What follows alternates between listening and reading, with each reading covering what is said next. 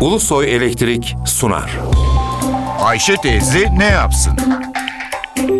Güngör Uras, Ayşe teyze ekonomide olan biteni anlatıyor. Merhaba sayın dinleyenler. Merhaba Ayşe Hanım teyze. Merhaba Ali Rıza Bey amca.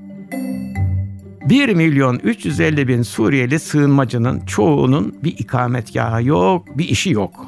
İkametgahı olmayanların kaçının işinin olduğunu, kaçının ne para aldığını, işsizlerin ne yaptığını, nasıl yaşadıklarını bilemiyoruz. Bilinen Hatay, Gaziantep, Şanlıurfa, Mardin, Kahramanmaraş ve Osmaniye'de çok sayıda sığınmacının düşük ücretle kaçak işçi olarak çalıştığı. İş bulabilenler günde 10 lira, 25 lira veya en fazla 35 lira ile çalışmayı kabul ediyorlar. Hatay ve Gaziantep gibi illerimizde yerli işçi pazarları yanında kaçak işçi pazarları kurulmaya başlandı. Yerli işçi 50-70 lira yevmiye ile çalışırken Suriyeci Hatay ve Gaziantep gibi illerimizde yerli işçi pazarları yanında kaçak işçi pazarları kurulmaya başlandı. Yerli işçiler 50-70 lira yevmiye ile çalışırken Suriyeli sığınmacılar yarıdan da daha az yevmiye ile çalışmayı kabul ediyorlar. Hasat döneminde tarım ürünlerinin toplanmasında kaçak işçiler daha kolay iş bulabiliyor. Gaziantep ve Maraş'ta çok sayıda Suriyeli sığınmacının inşaat ve sanayi kesiminde de çalıştığı biliniyor. Bunların sayıları da giderek artıyor. İstanbul'da 327 bin Suriyeli sığınmacı var. Bunların kaçı çalışıyor, çalışmayanlar nasıl yaşıyor bilemiyoruz. Gaziantep'te 217 bin sığınmacı var.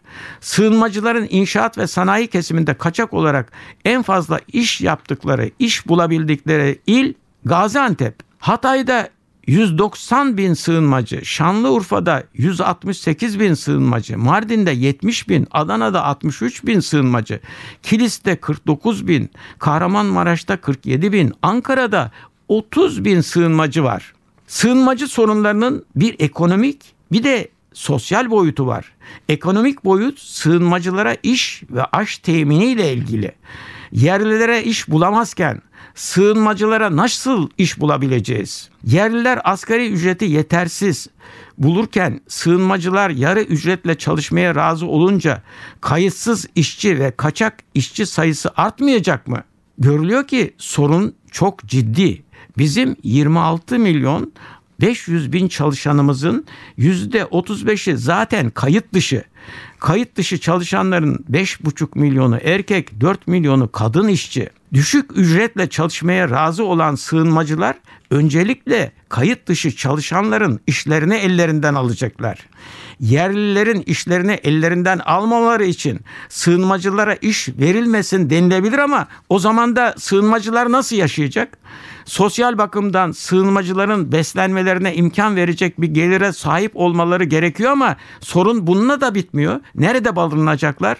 Sağlık, eğitim sorunları nasıl çözülecek?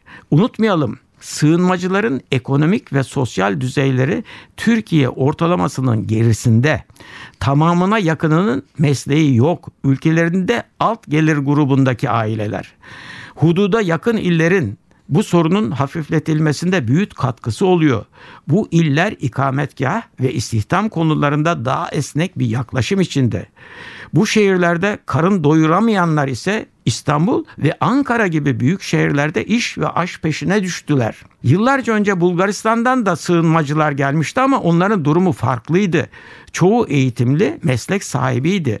Kısa sürede de ülkelerine döndüler. Suriyeli sığınmacıların ülkelerine dönme ihtimalleri yok. Bu nedenle sığınmacı sorununun ekonomik ve sosyal boyutu ile yönetmeye mecburuz.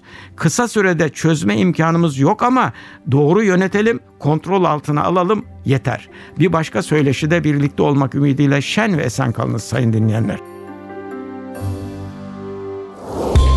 Güngör Uras'a sormak istediklerinizi ntvradio.ntv.com.tr adresine yazabilirsiniz.